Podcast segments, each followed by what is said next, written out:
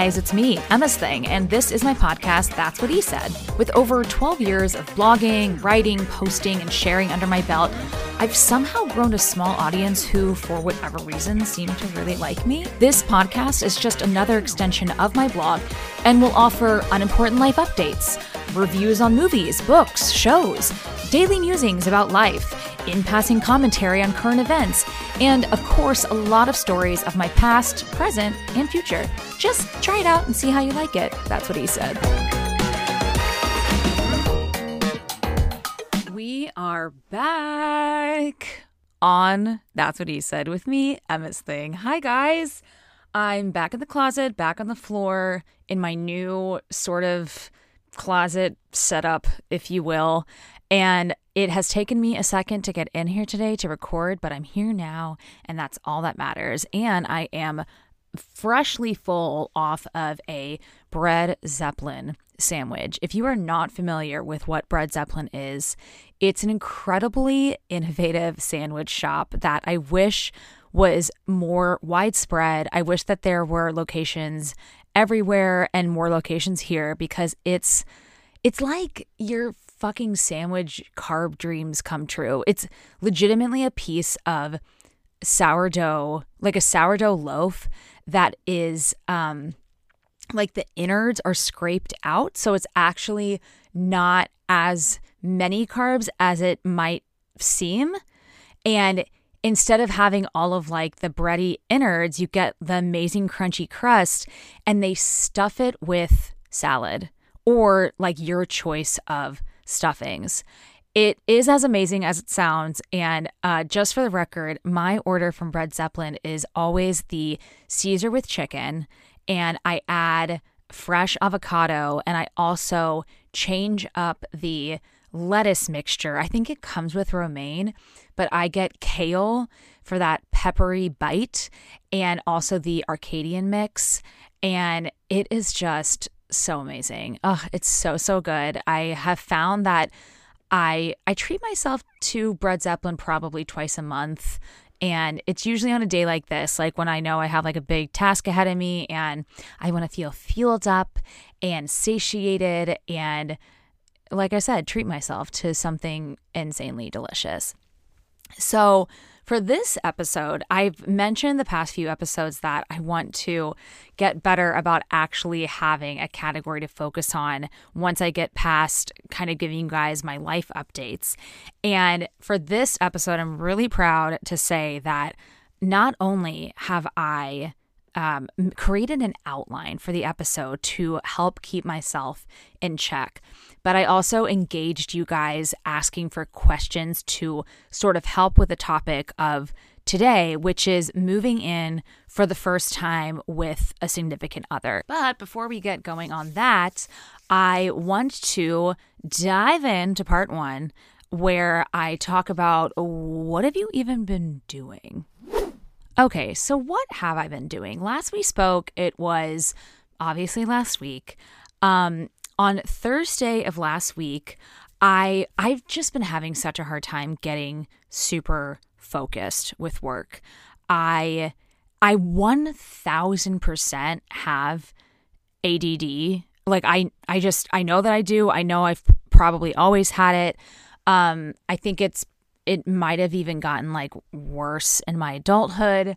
I don't think it's like super bad to the point where I need medication for it, but it's just something that I fully recognize in myself. And I really try not to use the term lightly because I know it kind of falls under the category of OCD. It's like, we don't want to be throwing those terms around, but sometimes it's like the best way to describe what you're trying to say. So, last week I just could not get in the zone. So I decided on Thursday that I was going to go to Foxtrot Market and post up for the afternoon and knock a bunch of shit out. And the thing is, is like, when I do stuff like that, when I can get focused, I can get all of my shit done for the day in like two hours. I mean, it, I just become so efficient and it's like one after the other and I'm on a roll. But getting to that, that sort of, um, very concentrated uh, point can be really trying for me. So I love going to Foxtrot to work. I love going there in general. Um, I I am a partner with them. Like basically, the partnership is they deposit a lump sum into my Foxtrot account every month. So I have like some money to spend there in store and obviously when I when I go there and spend that money, you know, it's like a it's not like a contract by any means, but you know, they're hoping that I'll post about it and I always do. Um and I'm very excited actually because I feel like I heard a rumor. Maybe it's not even a rumor, it's probably the truth that they're opening a third Dallas location on Knox, which I I live on Henderson. If you're not a Dallas person, it's like one long street that's connected and it's separated by a highway and it's I mean walking to Knox is a 10 minute walk from my house. So if that is the case, I am going to be at Foxtrot even more. And don't worry, I've already emailed them and been like, hey, can we talk about like bolstering this partnership if you guys are actually opening within walking distance from me? Because we need to talk. So, went to Foxtrot, got um an iced latte with sugar-free vanilla and almond milk. So fucking good. Their iced coffee's really delicious. I had their Kaiser Kaiser. I had their kale Caesar salad. Um, it's not that great. It's really not that great. I think they have better things to offer, but I was just like trying to keep it really easy. So I got all my stuff done. It felt freaking amazing. And then Merritt and I had plans to go to dinner, and she, on a whim, decided to just like see see if it could happen if we could get a reservation at Carbone Vino here in Dallas that just opened. If you aren't familiar with Carbone, it's a really big staple in New York. It's out of New York, it's Italian. Um, it's a really big deal. And actually, a little nugget of information that I did not know Carbones, apostrophe S, where Zach and I go at least one Monday every month. That is Dallas. Like, that is Dallas owned. It has no affiliation with the New York Carbone. I feel like somewhere along the way I heard that it did, or I was made to believe that it did, but the two are totally separate. They just have the same name, more or less. Um, so, I mean, that was news to me. I was like, "Oh, Carbones is getting a second location," but no, that's not that's not the case. So there's a legitimate Carbone, and then Carbone Vino is like their lighter piece of restaurant and they're literally right next door to each other in the design district in Dallas. So it's really hard to get a reservation there right now. But if you go to resy.com, you can get notified. Like you can literally say, you know, I want to go to dinner on Wednesday with three people between the hours of six and eight. And you can set that notification. And if something arises, they will um, email you and you just got to make sure to grab it right away. So that's what happened to Merritt. So we went to Carbone Vino on Thursday night at 6:45 and I just have to say the decor is uh, incredible. Like it's just such a fucking scene and vibe as soon as you walk in. Again, this is Carbone Vino. I don't know what the actual Carbone next door is like. I I imagine it's much more traditional, like super dark, moody, uh, heavy Italian. I don't know, maybe like the mafia's in there. Who fucking knows? Maybe like Tony Soprano. Anyway, Carbone Vino is it's just light like it just feels lighter. I mean, there's like open air flowing through. There's totally there's like a total like interior covered space and then there's sort of like an enclosed patio but not at the same time. Anyway it's just so beautiful. The presentation of everything was beautiful. I thought the food was really good. I wasn't obsessed with it. Like it's not the best italian food i've ever had. I personally for me carbones the original, not the original, the Dallas original one that Zach and I go to that I just mentioned. I just I I like it a lot more. But Carbone Vino is like definitely more of a vibe. It's a little more like C and B scene. Also, uh, really like the most exciting thing to me on their menu is the insane ice cream sundae that Merritt posted about in her stories whenever she went a few weeks ago. Um, but it was just the two of us and it's literally the most massive sundae and I just knew I knew that I I needed to exercise some self-control and that it would be better to get it, you know, somewhere down the line when it's like a bigger group of people and I you know, don't eat the entire thing on my own, which I am sure I'm sure that I could do. But it was really fun catching up with Merritt. We hadn't seen each other in a really long time because our our schedules have just been like completely opposite. So that was really lovely. And it, the people watching was amazing. Like that i can't not talk about that. I mean like i said it's a scene and it's literally the most popular spot in dallas right now in terms of new restaurants. So it's like everyone and their mom was there all walks of life and a lot of like really fancy people. Like some of the outfits i was seeing were very high end designer like labels, just I don't it felt like we were in like fucking LA. I mean, that's legitimately it's like I left the house and my you know, rainbow striped Target dress that I I mean, I felt really good in and it's super fucking cute.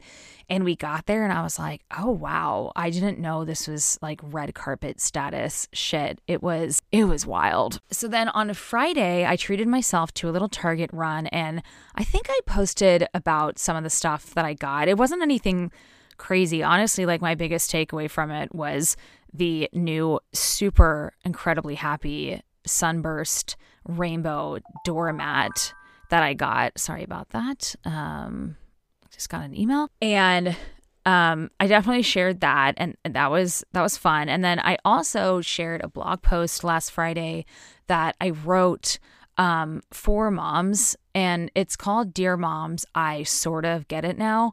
And I was saying on the podcast last week that I really wanted to hurry up and get my thoughts out about my experience being in Chicago for the week that I was, you know, earlier this month, and um, kind of being thrown into the thick of uh, being a mom of twins, more or less, and also a caretaker on the side for my sister. And um, I just had a lot of, I just had a lot of takeaways from that and some insights and learn some things about myself and about the whole adventure of being a mom. I mean, it's like I know that I can't really ever know until I officially am. That's why I titled the blog post I sort of get it now, but I think uh I think I got as close to the real deal as possible. So, if you haven't had a chance to read that post, definitely head to my blog, emmasthing.com,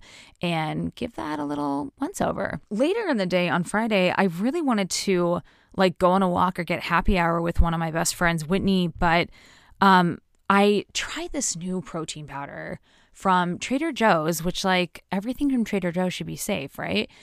I it's it was the unsweetened pea protein because I'm just so fucking tired.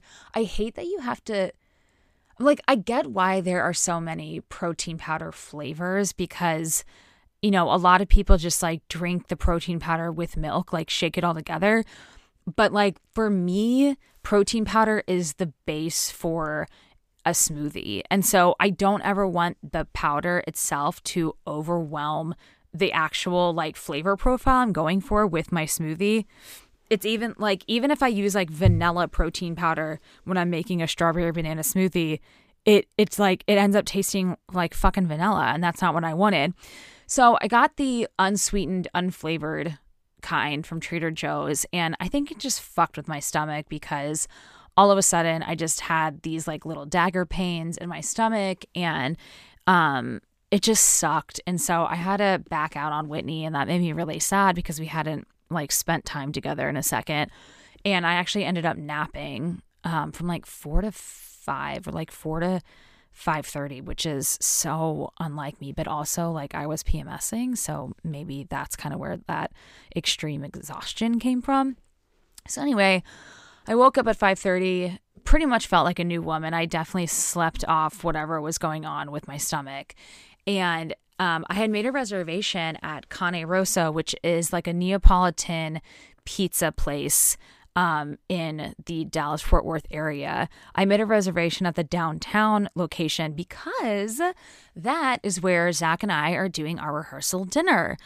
I owe you guys an update on all of that drama. Basically, it's like long story short, it's really fucking hard to find a a good place that can seat Uh, you know, up to or maybe even a little over 70 people for a rehearsal dinner. But we finally found that in Cane Rosso, and that was 100% my mom's idea. So shout out to Ellen for that thought even crossing her mind. It has worked out perfectly. It's like they have like a big private space for it and like the doors close and you don't have to there's no like through traffic with bathrooms and there's a TV and it's just it's going to be awesome. So we hadn't been to Cane Rosso to eat in a while, so I just grabbed a reservation for us on Friday, kind of do kind of to do some recon, but really just to have a delicious meal and make three thousand percent sure that it's as delicious as we remember. And the good news is that it is, and it was, and it was a delight.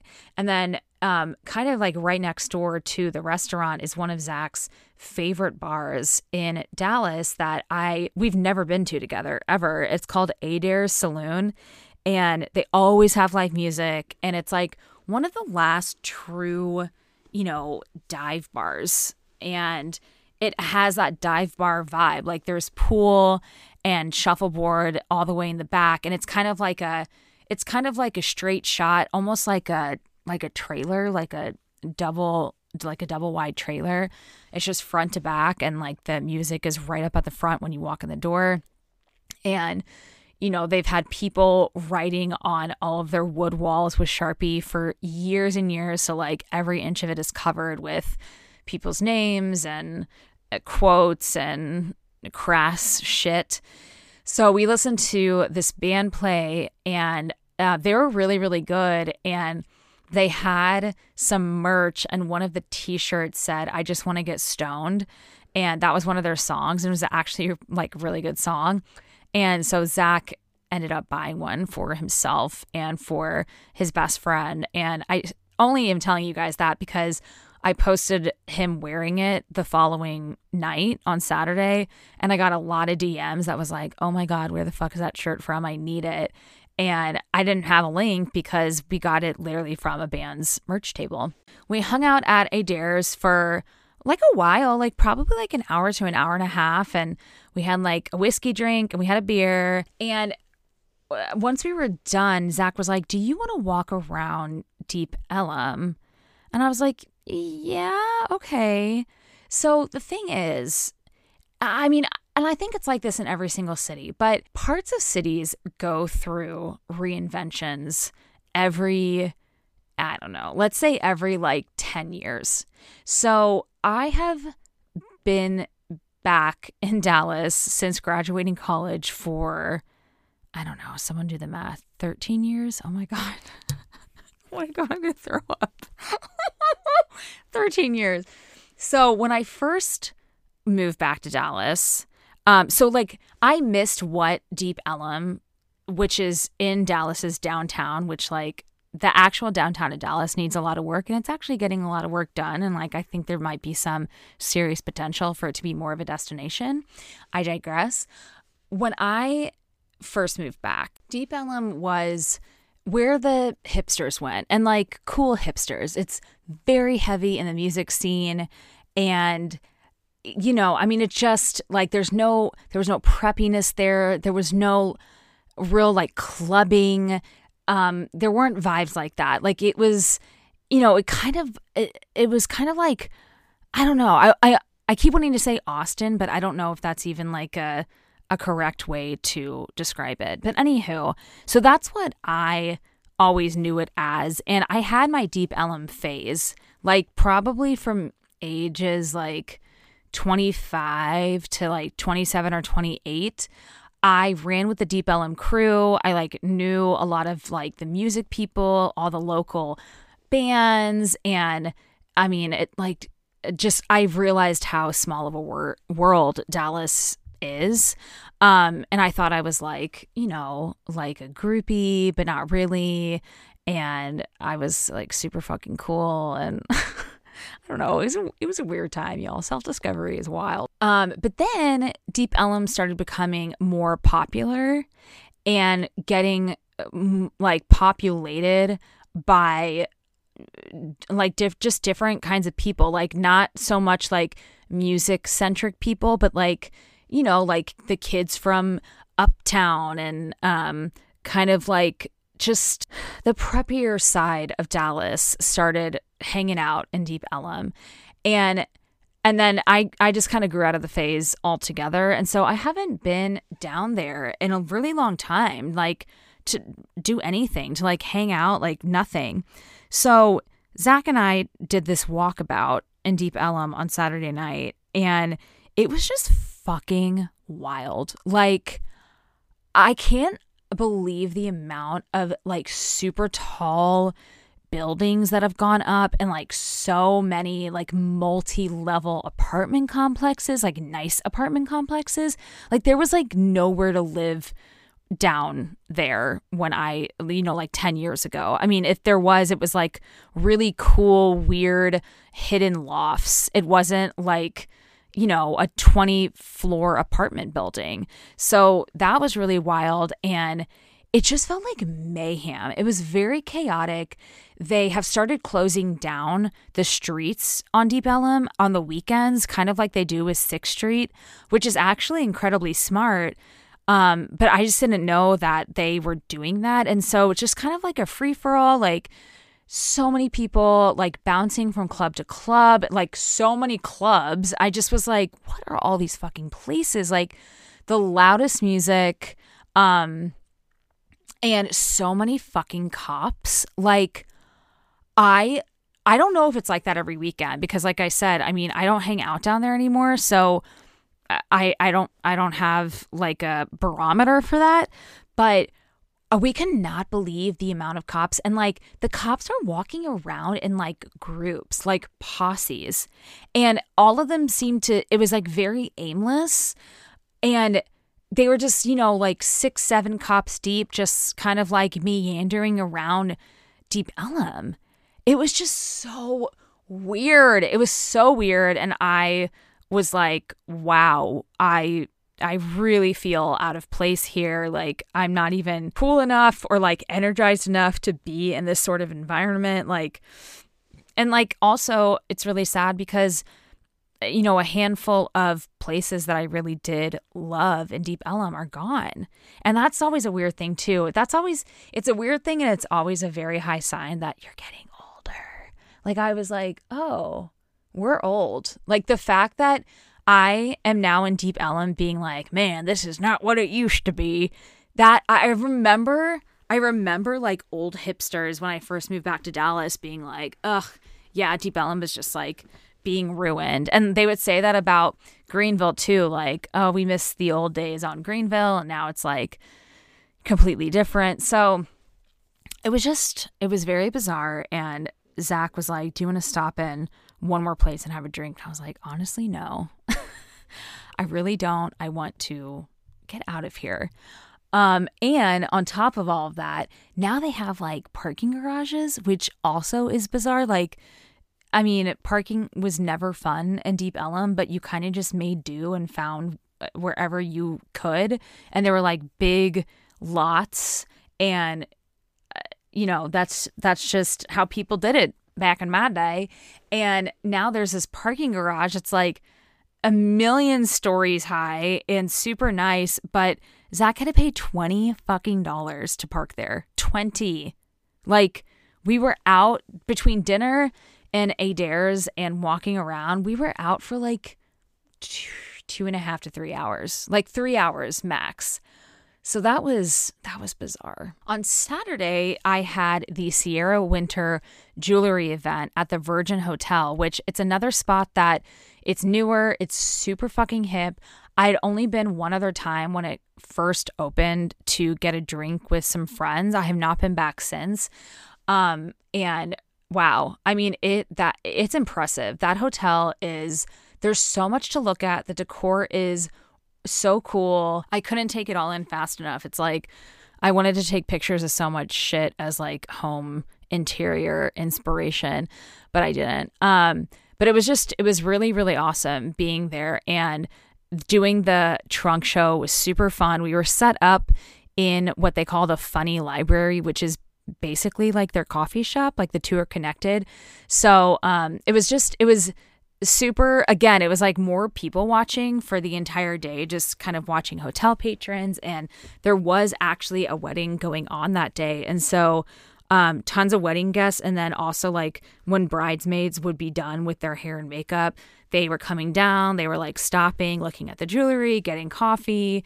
Um, another by the way another amazing coffee place that does great ice lattes um, highly su- suggest getting some coffee there if you are ever in the area. Um, I got to meet a couple of followers who came out, and that was awesome. Thank you so much to you guys. You know who you are.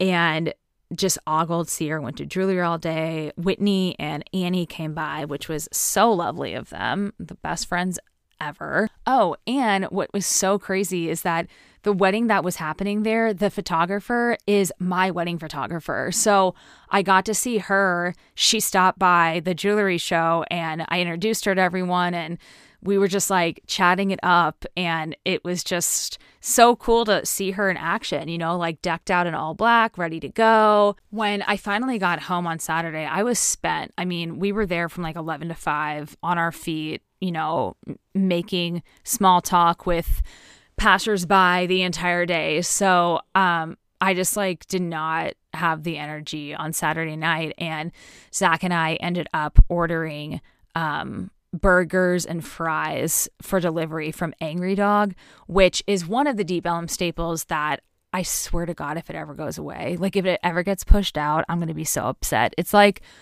one of my favorite, if not maybe my favorite cheeseburger in Dallas. It's just, they just do it right and it's very simple and it was absolutely delicious. I was starving and we just loaded up on on our burgers and fries and and then we watched TV and went to bed. It was a very very chill Saturday. Oh my god, y'all, we're making great time. We're already to Sunday, which is a feat for me. So, Sunday, the main thing that happened is that my sister and her wife and the babies came to town. So they are staying here for basically like two weeks, kind of like two and a half ish weeks.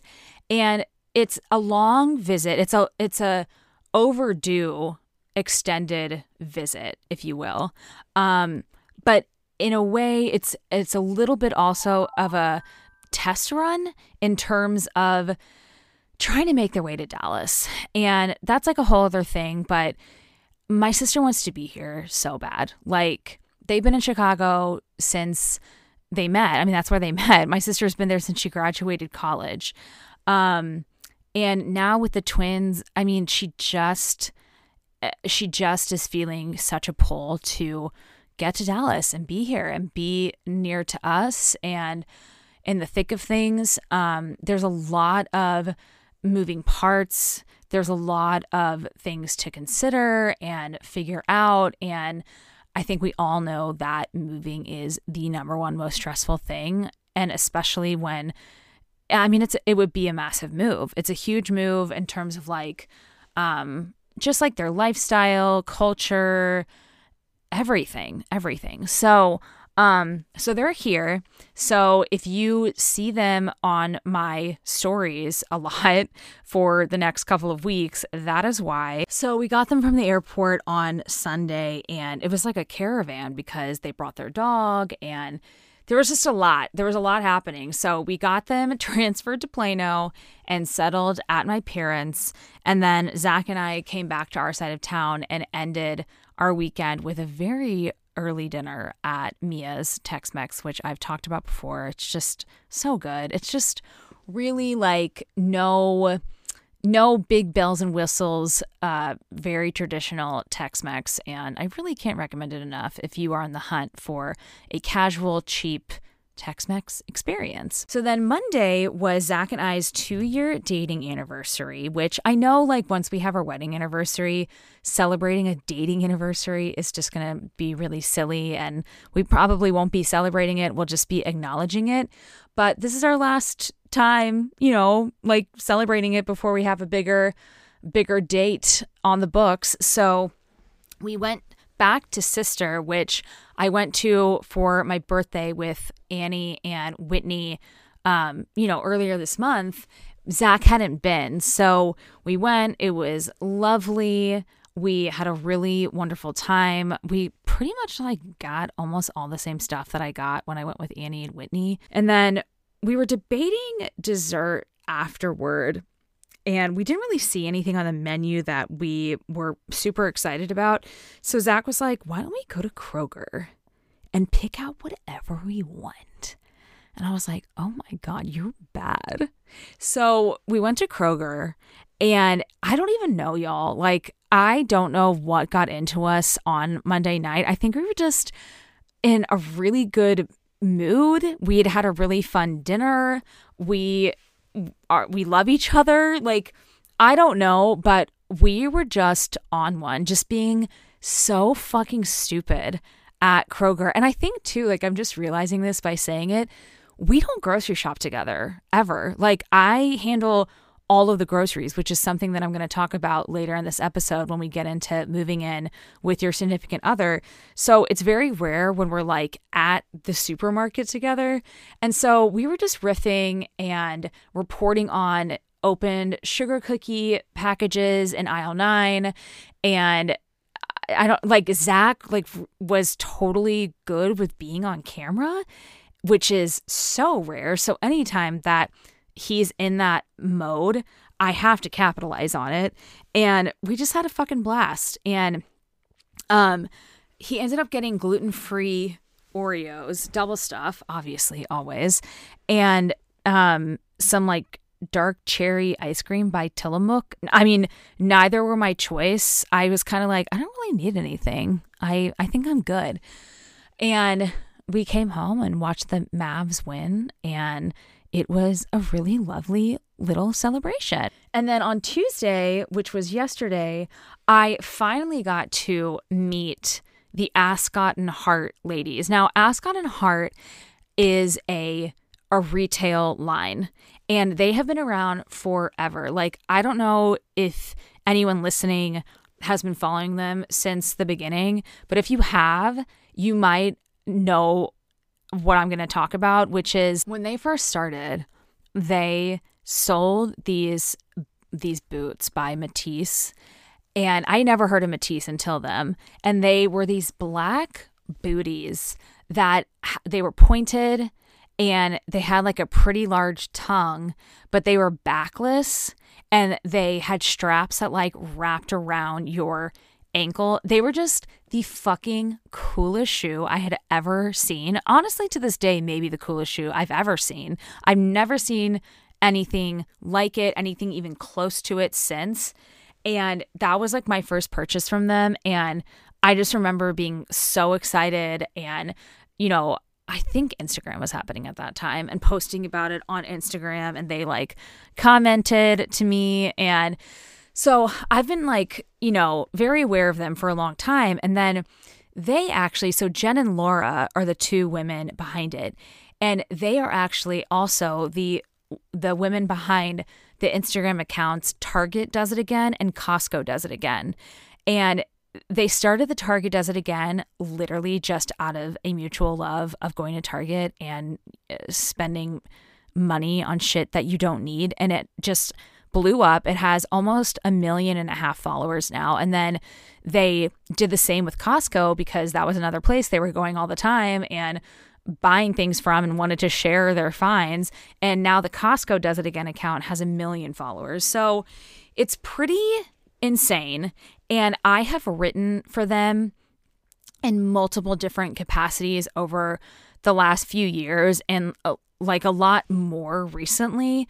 And so basically, I was like, I think it's high time that um, I actually come to the shop slash warehouse. So I went there Um, it's in Richardson. I went there yesterday and it's not like in a strip mall. Like it's like legitimately a warehouse. It's just like the the front half of it is their Ascot and Hart shop that you can actually like buy products from and stuff like that and everything else is you know bulk supply warehouse and their offices and all of that. And it was just such an amazing time. It's like i've talked to jen on the phone. We've obviously emailed and messaged back and forth a million times but still it was like I was meeting her for the first time, but it's like we had known each other forever. They're so my type of people it's just so rare, I feel like, in life when you meet another woman in person and it just clicks instantly. It's like so natural, so effortless. You're like, oh, like you get it. You just get it. I don't have to explain it to you. Like we laugh at the same things, we're we talk about the same things, we're interested in the same things. And it was a blast. I ended up staying there for three hours, which I did not I did not anticipate. I thought maybe I'd be there for like an hour and a half. Um, but that was really lovely. And now we are here. Before I get into part two about what I've been watching, reading, and listening to lately, let's take a quick ad break. All right, we are back on the That's What E Said podcast, and we are diving into part two where I talk about what I've been reading, watching, and listening to lately. So, Saturday night, Zach and I finished Life and Beth, which is the Amy Schumer show on Hulu. And I just have to say, guys, like 10 out of 10. It was amazing. I mentioned this last episode, but it definitely takes a second to get going. Like the first two episodes are kind of like, what what the fuck is going on here? But just stick with it. It's incredible. It's just so it's so my type of show and writing. I mean, I've always loved Amy Schumer. I I love a comedian who just tackles the raw side of life and that's exactly what this show does. And it's a little autobiographical in terms of like her meeting her husband and um, kind of how that relationship unfolded. And uh, it's just so good. It's so good. If you if you like, you know, dramedies about dysfunctional families and you like just the authenticity of what day to day life really is like and how fucked up people can be, and you love them in spite of how fucked up they can be, this show is absolutely for you. I'm also still going strong with the second book in the um, A Court of Thorns and Roses series, and it's called A Court of Mist and Fury. I I really really like it so far. I'm only like 65 pages in out of like 600, so I barely made a dent, but it's already reading like a bit smoother than the first book and I'm not kidding you. I think I've gotten easily like 50 anytime that I post about uh, the the entire series people DM me and they're like, "Oh my god, just wait for book number 2. It's my favorite book of all time." So, I mean, I'm I'm definitely not I'm not keeping that top of mind because I don't want to you know, have super high expectations or anything like that. But I can tell you that I really am enjoying it so far. And I can't wait to see how, you know, the next chapter of all this unfolds and what the plot is and and uh, what's going to happen. All right, so now is part three. And today I'm focusing on talking about moving in with your significant other. It has been uh, a little over a year since Zach and I moved in together. And at the six month mark, I did write a blog post about what I had learned from my first six months of living with Zach. So if you want to check that out, or maybe if you read it when I put it out last October, um, that is on emmathing.com. And I think it's under the home category. And it is literally i think called like the six the six things that i've learned so far from moving in with a guy. Um but when I was on Merritt's podcast, um, like a month or so ago, she had actually um, brought that subject up because that's obviously obviously something that's on her mind for whenever that happens, and uh, kind of like adjusting to that and what it's like. And we talked about it a little bit on her podcast. I can't remember if it was part one or part two because there's two episodes, but it, it really sparked something in me and it made me want to uh, kind of expand on the topic on one of my own episodes. So I put out a question box on both my personal Instagram and the podcast Instagram um, yesterday and had you guys send in your burning questions when it comes to moving in with your significant other for the first time. So I have a handful of questions to answer, but I kind of wanted to start out just giving you like my my top takeaways before we dive into y'all's queries. So, the biggest thing with me is that I was really anxious. And I'm a very anxious person in general. Like, I literally have generalized anxiety disorder. So, I just find things to sort of latch onto. Um, it's a little bit of OCD. It's like I just, I get on a loop in my head about whatever I'm anxious about until I just beat it into the ground or really honestly just like beat my mind down so much that I'm tired of thinking about it. So, um, I was really excited to move in with Zach, but then when it like came down to it, like when it was, you know, the week before, my anxiety really kicked into high gear. And it was just, you know, I mean, I I believe that's more natural than anything, and especially because I literally lived alone from age um, 23 up until I moved in with Zach. So I moved in, I guess, when I was literally like a week shy of my 34th birthday. So I had been living by myself for, you know, over a decade.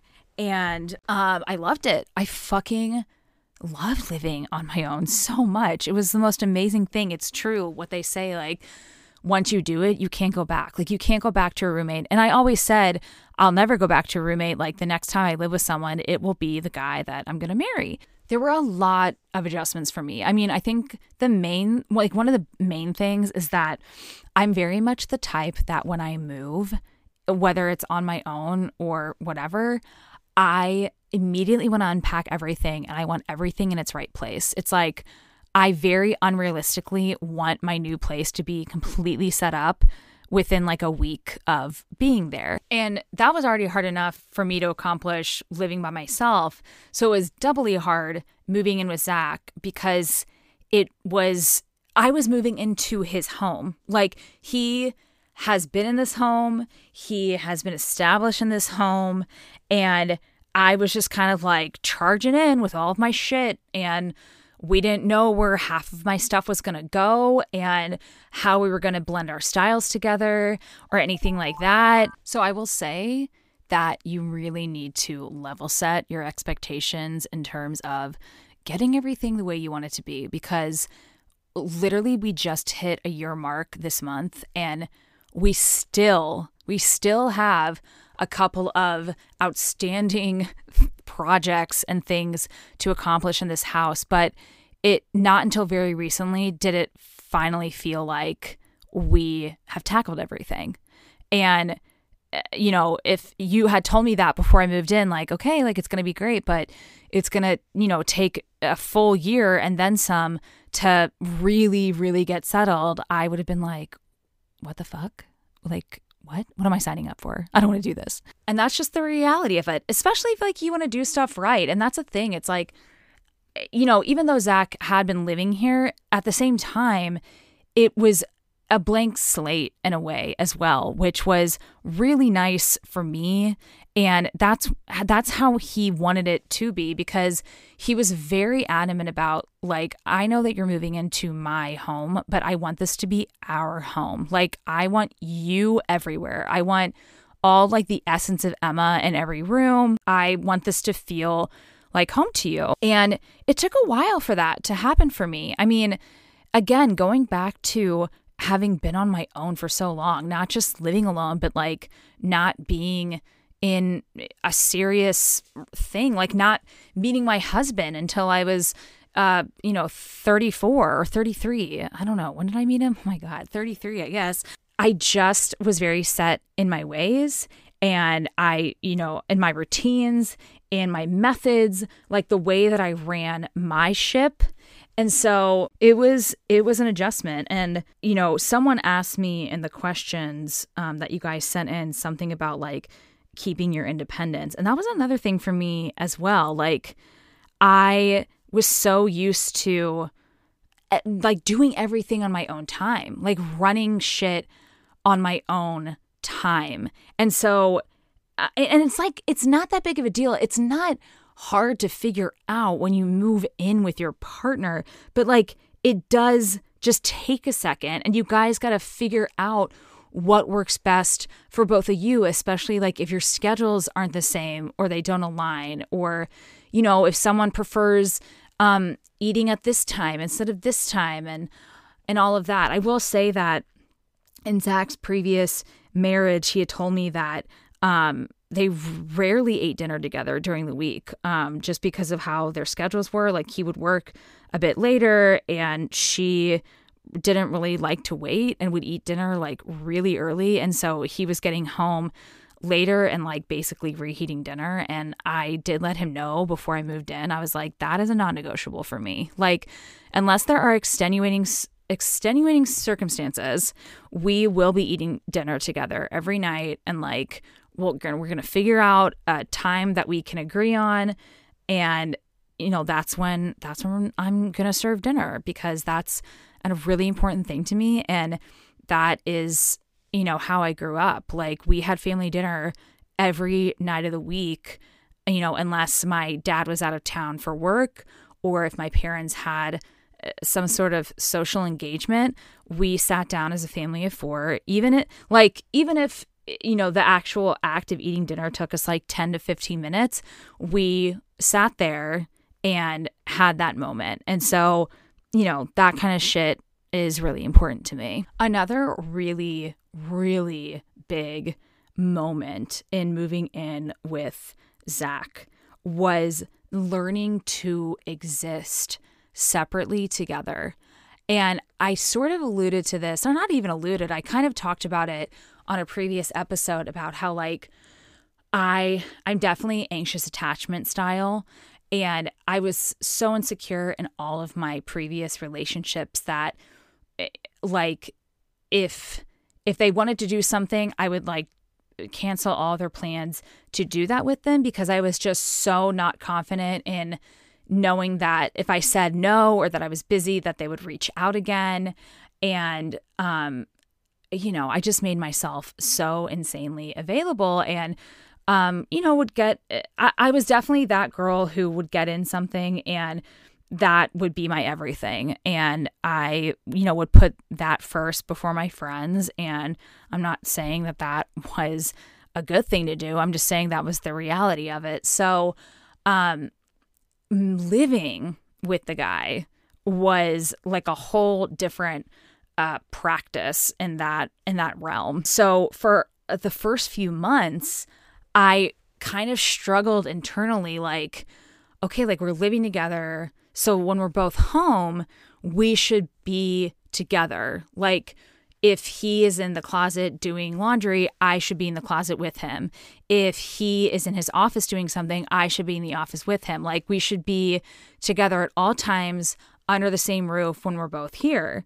And if we're not, then like something's wrong. Then like, oh no, we're just roommates or um you know, like I would just get into that kind of like negative feedback loop in my mind. So it took me a second to realize that that is so unrealistic and that's not how it needs to be at all. It's just like I just been so used to doing my very own thing for so long that now that I had this other like body in the room, I was like, oh, well, we need to be consistently engaged because otherwise, like, what are we doing here? And that's just not, that's just not it. Like, especially if you, it, eh, especially if you are trying to be like, this is my home as well, you got to make yourself at home and you got to do the things that you would normally do, whether or not someone was there with you, because that's just you living your life and they need to continue to live their lives as well. And you'll come together for dinner and you'll come together for um you know watching TV or you know there are nights where Zach has to plug into work and I will sit in his office with him and do my own work. Like that happened last night but that's not every night. And really I mean we're over a year in and I'm still you know I'm I'm a lot more comfortable with it now, but I still have moments where I'm like, wait, is this weird that like we're both home and we're not hanging out, even though we're both here? The same is especially true for sleeping. I will say that was a really big hurdle for me because I had a very weird nighttime routine that just worked for me. Like, I always, always fell asleep to watching The Office, typically on my laptop, but sometimes on my phone if my laptop was dead or something like that. And I almost always would take some sort of like crunchy, crackery carb into bed with me, which is a horrible fucking habit. And um, like kind of mindlessly snack on that while I watched The Office and passed out. Like that is what I did for years, for years. And Cece's been sleeping with me since she was six months old. Like she's been in the bed with me. I was a single woman. Of course, my dog was going to be up in the bed sleeping next to me. And Zach was not used to those things. And he's also a really insanely bad sleeper. Like he's been like that his entire life. His mom has validated that. She has said, Yes, I can vouch. Like he's always been just a really bad sleeper. Like he has really bad insomnia. He has to take sort of like a cocktail of sleeping aids to even be able to fall asleep and stay asleep. And uh, he can hear a pin drop. So that was also a pretty big adjustment for sure. Like, I would just be so scared to move around or just kind of like act natural in bed because I didn't want to wake him up. Um, because I would wake him up and it was not pleasant. But we got past that. We got past that and figured it out. Uh, let's dive into the questions that y'all asked so I'm not so much rambly and I'm actually um, answering what you guys want to know. So, funnily enough, I'm not making this up. A question that got asked several times in all different kinds of ways was about pooping. Like, being comfortable to poop in the home? Do you poop with the door open? Just poop in general. And I thought that was really funny. Um, I have never, ever had an anxiety about that, but I know that that's rare. And I know that people are very particular about their poops, where they poop, when they poop the environment surrounding them as they're having their bowel movement. I get that. And I that's a very real thing. I mean, you hear all the time about how people go on vacations or they're taken out of their comfort zone and they suddenly get insanely constipated and they don't poop the entire trip even if they're away for like a week. So I, again, I've never really had those anxieties. And what's really lovely about our house is that there are three bathrooms. And very early on, Zach and I designated which bathrooms were our pooping bathrooms. So Zach has the front bathroom. It's the first one, it's right off the kitchen. That is his bathroom. He is the most comfortable in there. He likes the height of the toilet. I take the other guest bathroom that's a little further down our hallway um, kind of across from the guest room and the pantry. And I don't know. I, I don't know what it is about the setup in there. I just really enjoy it. I like the lighting, I like the decor. And that is where I do my dookies. Both of us will use our master bathroom um, every now and again. But for the most part, really and truly, Zach does not stray from his bathroom. And I make it a point to like basically never use it. Even if I just have to pee during the day, I have just trained myself to where it's not natural for me to go in that bathroom. And I 1000% in my mind have painted this picture that every time I go into Zach's bathroom, it's just going to be like covered in shit.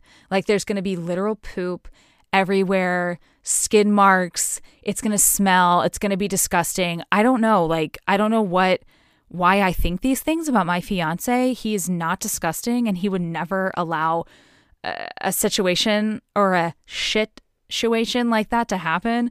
But we just we just stay out of each other's ways and there have been plenty of times where Zach needs to go right now, but we're like in the middle of watching, you know, a television show out in the living room And he's like, I need you to blast the sound on that or turn on some music really loud so you don't hear anything.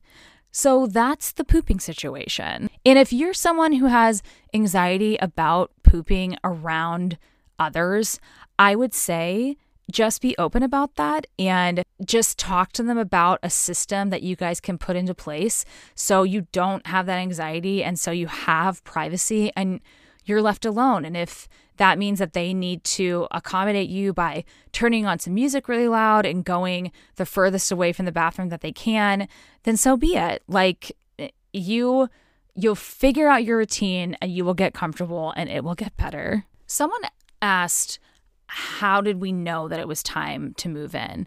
And I thought that was a really interesting question because I if you are if you're moving in before you're engaged or even if you have no plans of ever being engaged or married, it it's kind of it's it's weird, right? Like it's it's a weird thing to think like how am I going to know that it's time to move in? I mean, the obvious answer and what's easiest is if one of you has, you know, you're paying rent and your lease is up, and that kind of makes the decision for you. So with Zach and I, we talked about moving in um, toward the end of 2020. And whereas Zach was like, I think that you should move in at the new year and like, let's just start 2021 off with a bang.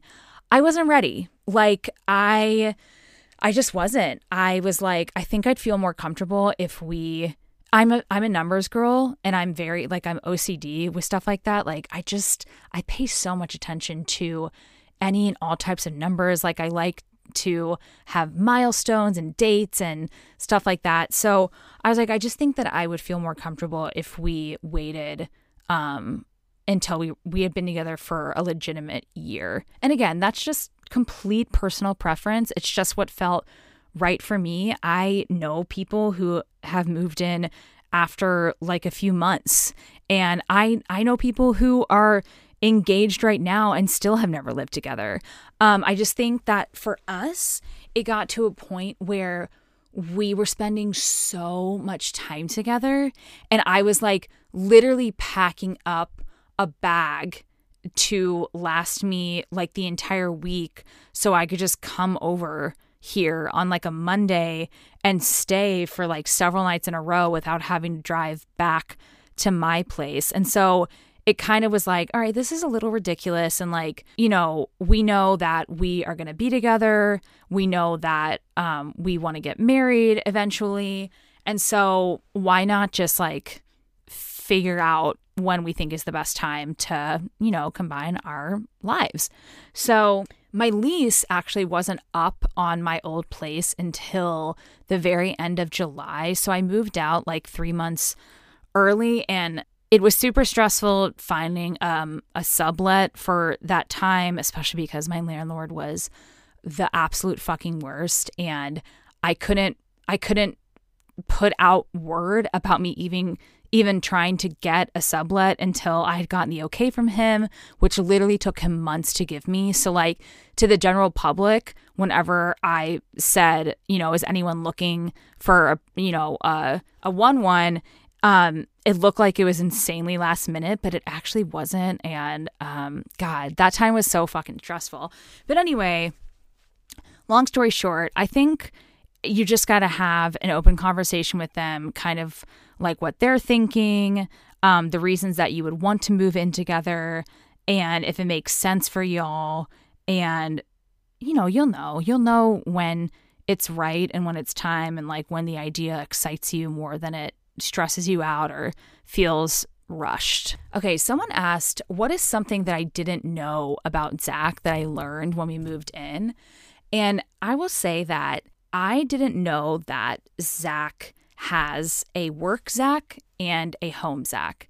And I know that for people who have watched or are watching Severance, that probably hits different for me to explain it like that. I we still haven't started Severance, but we fully plan to. Um, but I didn't know that because the only Zach that I was seeing was home Zach.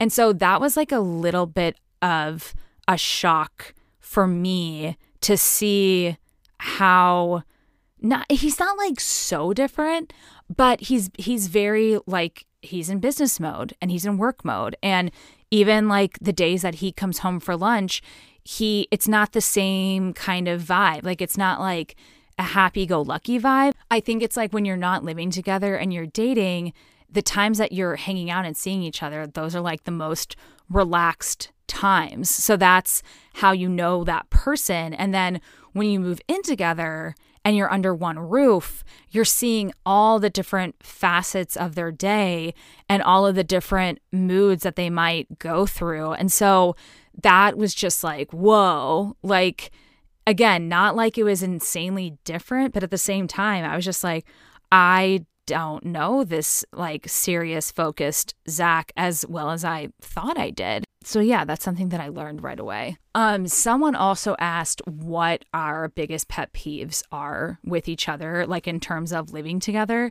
I asked Zach this last night and he was very quick with his response.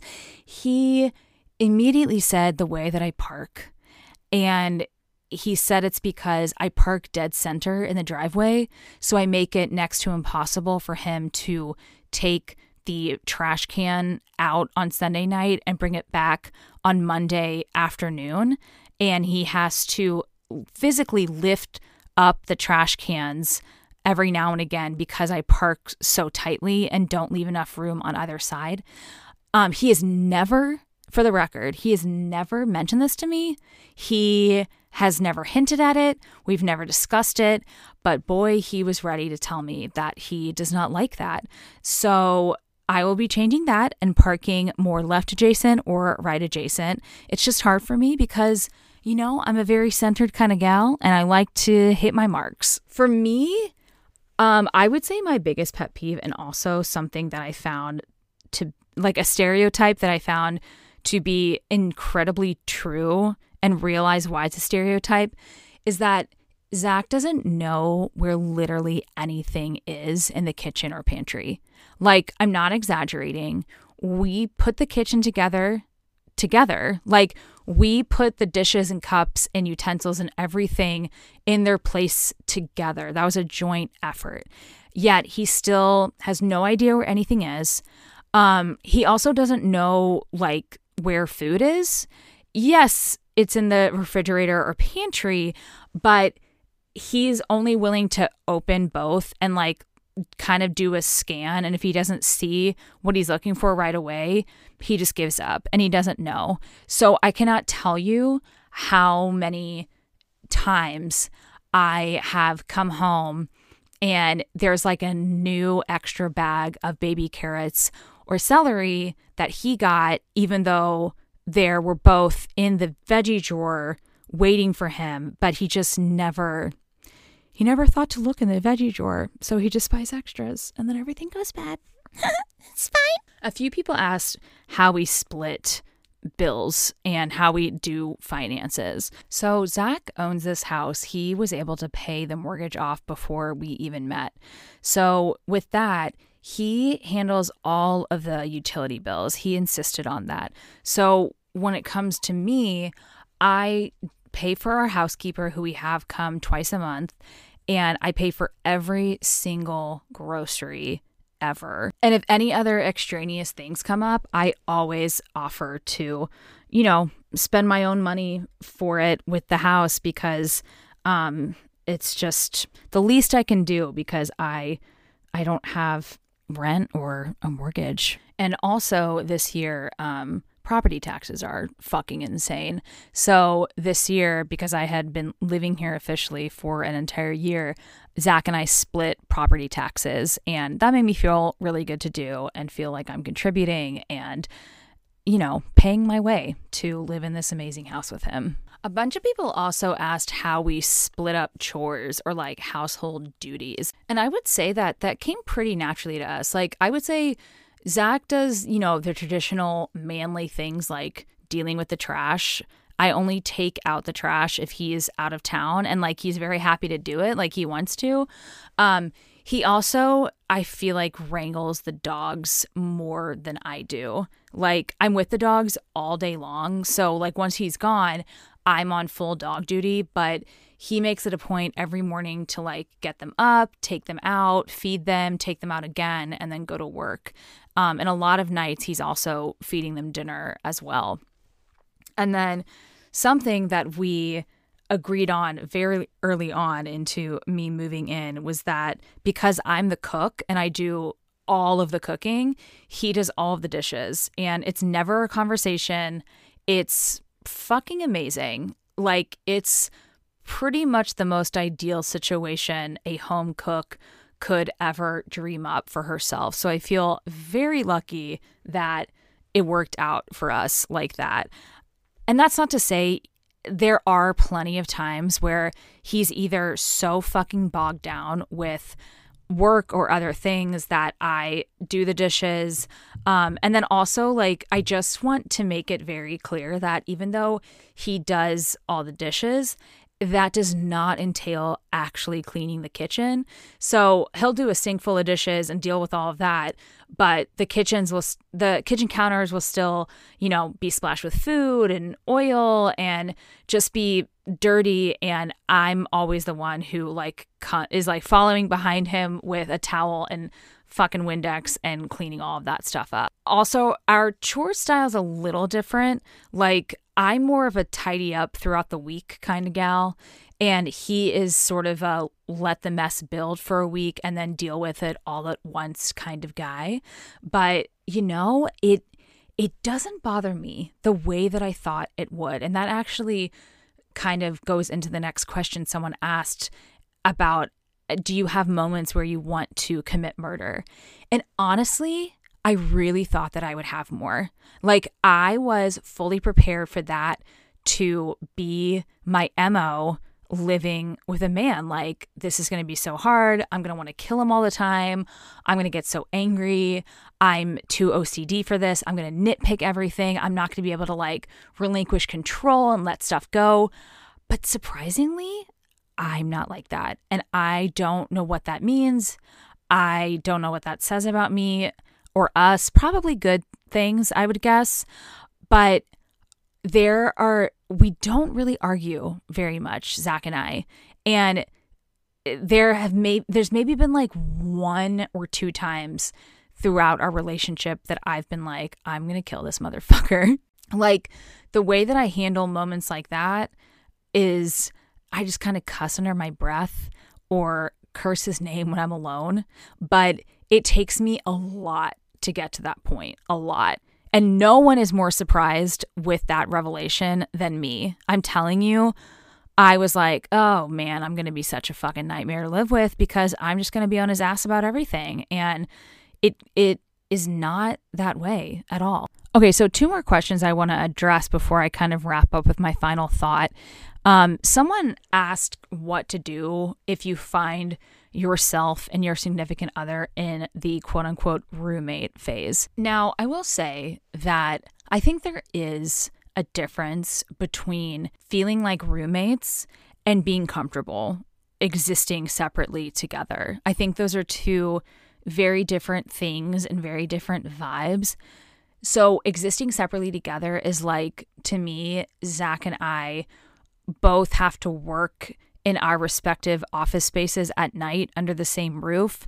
And then we come together at the very end of the evening and watch an episode of a show that we have been watching together and cuddle on the couch. That for me is not roommate. That's just living your lives and getting shit done and then making sure to have a shared moment at the end of the day. Roommate to me is more like you guys are just in a rut. You know, you are doing everything separately. He or you haven't been home for dinner during the week. So you're, you know, eating your dinner separately, living completely separate lives. You're going to bed at totally different times. Um, you're like ships passing in the night. And I think that those moments are inevitable, that like that's just to happen. Like with any relationship, you're to have off weeks. And so I think that if you find yourself in a rut like that, one thing you can definitely do is plan a date night and plan a date night where you guys meet at the spot. So you're not getting ready in the same area as each other. Like you're not both in your bathroom watching the other get ready and taking out that element of surprise. So if you meet wherever you're going for your date, you can walk in, you have your whole outfit, you are like, you know, delighting him with your presence. Um, I think around the house more too is just to flirt more, you know? I mean, I think it can get, it can't be easy to just kind of get used to each other and just be existing. And so just flirt more, kiss more, like literally make time to have a quick kiss on the lips um, every chance that you guys get or every time that you pass each other. I think a lot of girls can relate when I say that I rely so much on Zach's random butt touches as as a sign of reassurance that we're good, everything's good. He knows that I'm here. He he still loves me. He is still interested in me. We're just kind of doing our own things in the moment. Like if he walks by me, if I'm like bending over in any sense at all, and he walks directly behind me and doesn't graze my butt, I spiral. Also, I'm not trying to like be a sex therapist or anything or go down like the old married couple road, but like plan sex. Seriously. If you are getting dangerously close to feeling like roommates in that moment, fucking literally be like, hey, tonight I want to fuck your brains out. And and make the time for that and get each other excited for that and anticipating that and set aside the time to make it happen and just be with each other in that moment and i think that can probably like work wonders if you're feeling like you're in a living together rut the other thing that i wanted to address because this was such a thing for Zach and I for a second is someone asks kind of like how you deal with different bedtimes and different schedules. So Zach goes into the office every day. Like at this point, I feel like he's one of the last people that I know that goes into an office every single day. But like, I mean, him and his partner own their business. It's a small business. It's a very like secluded space and it works for them. And Zach has to have that separation of, um, you know, church and state. So he gets up every morning, I would say around like 7:30, 7:45, and he leaves the house at 8:15 for the office. And he doesn't get home from work until 6:30 um sometimes earlier if I don't know if it's like a really awesome special occasion um and definitely sometimes later. So I have not a routine like that. And it's honestly a problem for me and I've been working a lot more in the past several weeks to figure that out for myself. It's something that I always talk about figuring out and I never really have, but now I've actually made moves. So because I'm a freelancer, everything is just a lot more loose with me. And, you know, I was sleeping in until like 10 and starting my day and kind of just like bouncing all over the place. And so for the first long time of living together, I I would wake up when Zach woke up, but wouldn't, you know, get out of bed and I would wait for him to leave and I would usually always fall back asleep. And it just got to the point where I was like, I don't like this. I feel like a sloth. I'm wasting these precious hours and I know how much it would benefit me if I was on a routine or more more into a routine. So um, as of late, I've been getting up when Zach gets up. Like when he leaves the house, I try to be up and like standing on my feet, and I've really been enjoying that. I'm I'm to the point now where I can't. I'm like I can't believe that I was like sleeping until ten. That's so fucking insane. Like I don't want to trade those early morning hours for anything. As for um as for bedtime, I would say Zach and I are both night owls and we both suffer from insomnia and we're both on sleeping medications for that. So, um, uh, that like going to bed at the same time has never really been a struggle for us but i will say that you know i was talking earlier about how i had such a routine with myself living alone with like falling asleep to the office and all of that. So it took me a while to break that. Like it was weird. It was weird getting into bed and not having like a screen and falling asleep to that. Um, i have finally broken that habit but I would say once or twice a month, Zach is so much more tired than I am and ready to go to bed, and I'm not.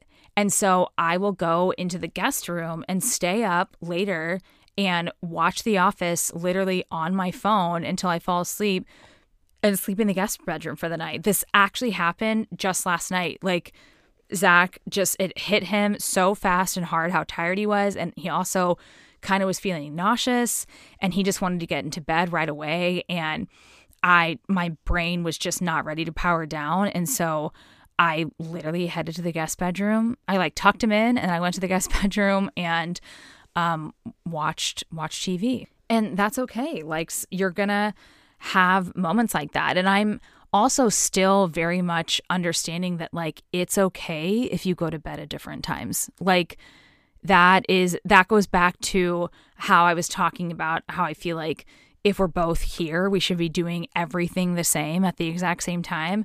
And uh, more and more lately, I'm the one who gets insanely tired and Zach's not ready to wind down. And I'm like, okay, well, I'm going to go get in bed and like read my book.